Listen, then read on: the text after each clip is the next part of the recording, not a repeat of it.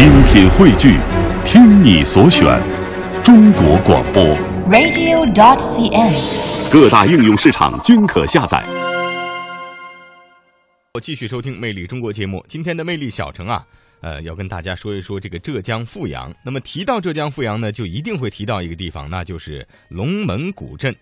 龙门古镇是阜阳市最大的自然村，居民呢有两千多户，六千多人，其中有百分之九十以上啊是这个三国时吴国皇帝孙权的后裔，沿袭至今呢已经是啊六十五代多了。龙门古镇啊，是我国古代宗族聚居形态的典型，至今呢仍然比较好的保存着明清两代建筑群和古街风貌。东汉名士严子陵游览龙门山时称赞说：“此地山清水秀，胜似吕梁龙门。”龙门古镇因此而得名。嗯，到这个龙门古镇旅游呢，可以感受到江南特有的民俗风情，领略孙权家族千年来所形成的浓厚的孙氏文化，嗯饱览秀美的龙门山自然风光，重温严子陵游览时的诗情画意。另外呢，在这个古镇的内厅堂啊，呃，巷道这个巷道纵横啊，墙檐相连，房廊相接，走进古镇是令人如入迷宫啊，东西莫辨，也是别有一番风趣啊。大雨天串门，跑遍全村不湿鞋，这就是对这个地方最生动的写照。那么接下来呢，我们就一起跟随记者来探访一下迷宫般的龙门古镇。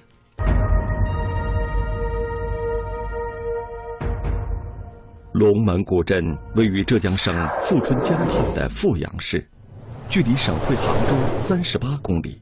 从前受江水阻隔，交通不便，如今一条公路跨过富春江，直达龙门。古镇虽小，却奇事不断。一九四零年十月的一个清晨，笼罩在龙门镇上空的云雾，渐渐地向周边的山头飘去。镇外的田间小路上突然出现了一队人影，他们身上穿着黄色军装，头上的钢盔闪烁着贼光。他们是什么人？来到龙门镇想干什么？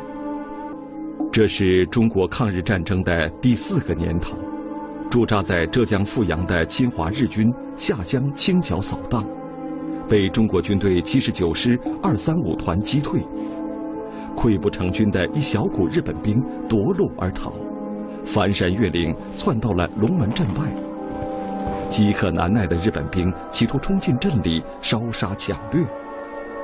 他们趴在田边的草丛中窥视着古镇，脸上不时露出一丝迷惑和惊恐，口中念叨着一个中国人的名字——孙权。正是这两个字，让日本兵闻风丧胆。对这个千年古镇望而生畏，最终未敢踏入一步。当年为什么日本军队不敢进入古镇？本人可以说全富阳所有地方都到过，那么其中有一的日本人呢，在这个外面方前打跟中国军队交火，吃了败仗，到这个地方他们准备进去烧杀抢掠的。然后呢，一听说这个村子里面住的全是孙权后裔，三国孙权后裔，日本人他知道三国，也知道孙孙权，说这个地方进去了怕出不来，就走了。孙权是中国古代三国时期吴国的皇帝，足智多谋，文武双全。一千多年前的中国历史人物，为什么会让这些凶狠残暴的日本兵如此闻风丧胆？龙门古镇又和孙权有什么关系？早在明末清初，《三国演义》这部中国古代名著就传到了日本。一六八九年，日本京都的两位和尚翻译出版了日文的通俗《三国志》，使中国的三国历史故事在日本广泛流传，家喻户晓。《富春山居图》是中国最著名的一幅古代山水画长卷。画家黄公望当年隐居作画的地点，就在富春江畔的深山里边。富阳的最高峰龙门山，也是《富春山居图》中一处景色绝佳的地点。上千年来，龙门古镇就一直静静地隐藏在这座海拔一千零六十七米的高山后边。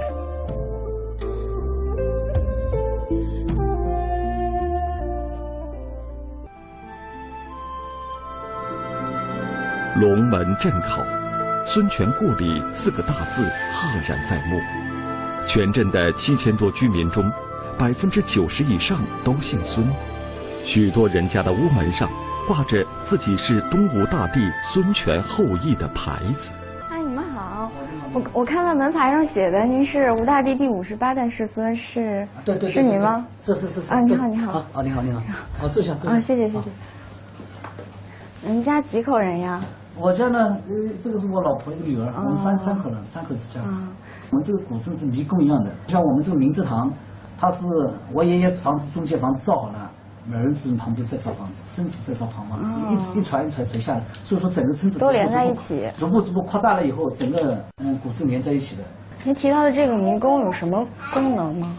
整个古镇的布局就是因为它本身是旁于外来入侵的，嗯，那个有这个理念设计在里面的，所以说我们整整个古镇连在一起，包括现在我们尽管我们古镇开发了四 S 级景区了，但是游客进来走到这个地方也找不到出路，有时走到古镇中间那个东南西北西北也分不清楚。哦，是这样，我刚才来的一路上就一直在找路，都找不到方向。龙门人自古民风淳朴。个个英勇强悍，具有团结一致、抵御外敌的家族传统。二零零九年，龙门古镇被评为中国历史文化名镇。游客们走进龙门，无不被古镇悠久的千年历史和浓郁的宗族文化所陶醉。在镇里著名的孙权家菜馆，可以吃到富有三国文化色彩的美味佳肴。每一道菜名都是《三国志》书中的一个历史故事。这个菜是什么名字？这个叫虎尾酵母。虎尾酵母。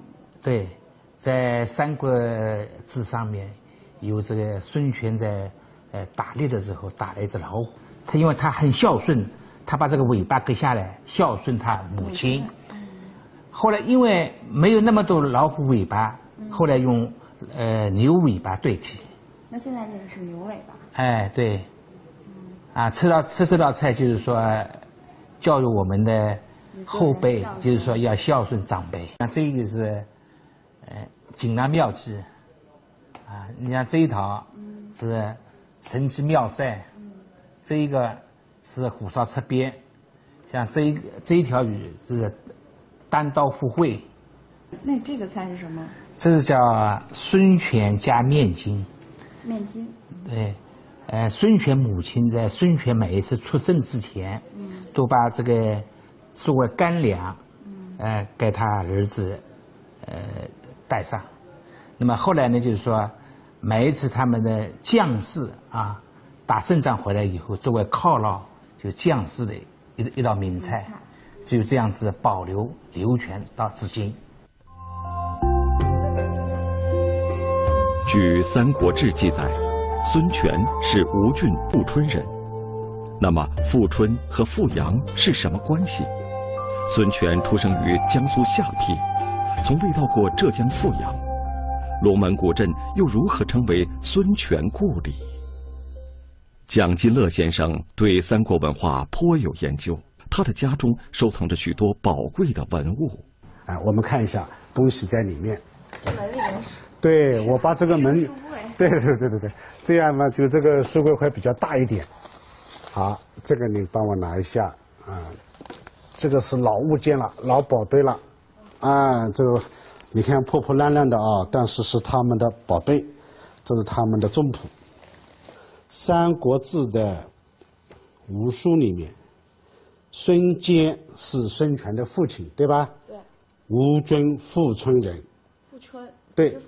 不是富阳，你问题提的好了，就是我们秦始皇统一六国的时候，那个时候富春就县为郡县，那个时候的名称就叫富春。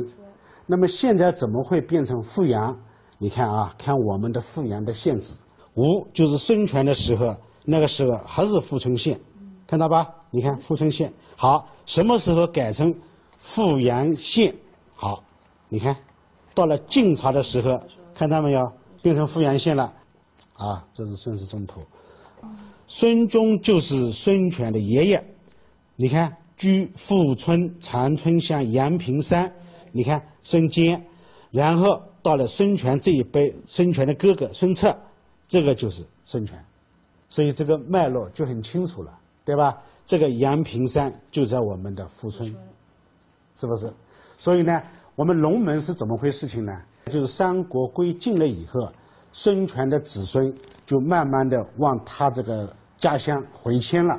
那么龙门古镇呢，现在是我们富阳最大的孙权后裔的聚居地。在龙门古镇。最令人称奇的是镇里曲折蜿蜒、纵横交错的街巷和户门相连、四通八达的房屋建筑。外人进入古镇，犹如闯进了三国时期古战场上的迷魂阵。如果无人指路，很难找到出口。神奇龙门古镇，孙权故里迷阵。一群穿着运动服装的青年男女冲向古老的镇门，一拥而入。闯进了千年迷宫之中。二零零八年九月，中国定向运动协会举办的第十五届全国定向锦标赛在龙门古镇举行。如今，定向运动已成为龙门古镇的热点旅游项目，不断有民间定向运动爱好者在这里举行比赛。这是因为。古镇的迷宫地形能够与现代定向运动巧妙结合。今天我们也不甘示弱，报名参加了这次比赛。不是应该这面吧？看一下指南针。我们应该往这面走。是，然后这个位置我们应该指的是这个方向。西边嘛。定向运动比赛是利用地图和指南针。到访地图上所指示的各个点标，以最短时间到达所有点标者为胜。他们都打完了。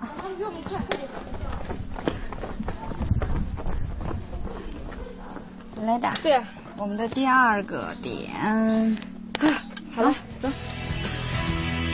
等候在终点的裁判长终于迎来了第一组到达的选手。来。十九分四十二秒，一二四六七八九十，十个点，成绩有效。好，胜利。二十五分四十六秒。我们看二十五分四十六秒。杨月，杨月。龙门古镇在历史上曾经多次遭到外来入侵的威胁，但一次又一次化险为夷。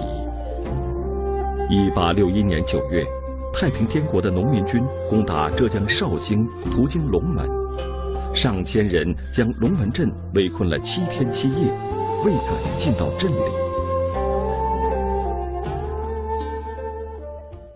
当年为什么太平天国的军队不敢贸然进入古镇？因为太平军在富阳两度前后待了四年，就是为了专领富阳攻杭城。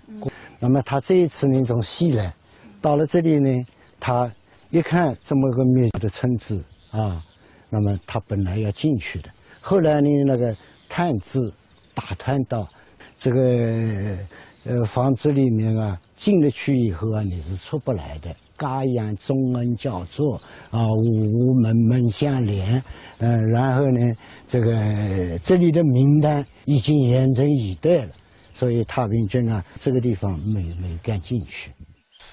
随着龙门的声名远扬，时常也会有一些与众不同的游客，给古镇带来现代的气息。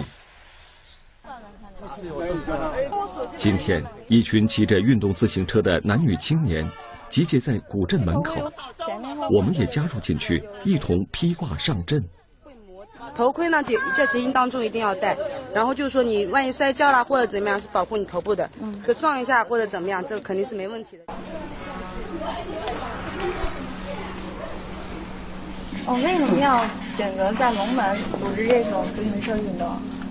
怎么说呢？龙门的话是对于嗯我们阜阳人来说啊，就是有一个很传统的一个悠久历史，因为它是孙权故里，孙权是东吴的大帝嘛，对吧？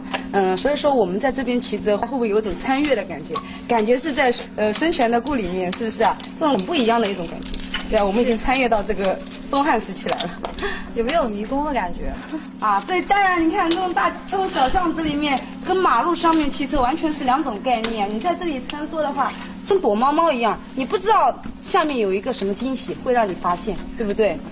这个感觉是肯定不一样的。说到惊喜，还真就碰到喜事儿了。这一对亲人让年轻人们羡慕不已。今天。现代的时尚文化与古老的传统文明，在这千年古镇的窄巷之中狭路相逢了。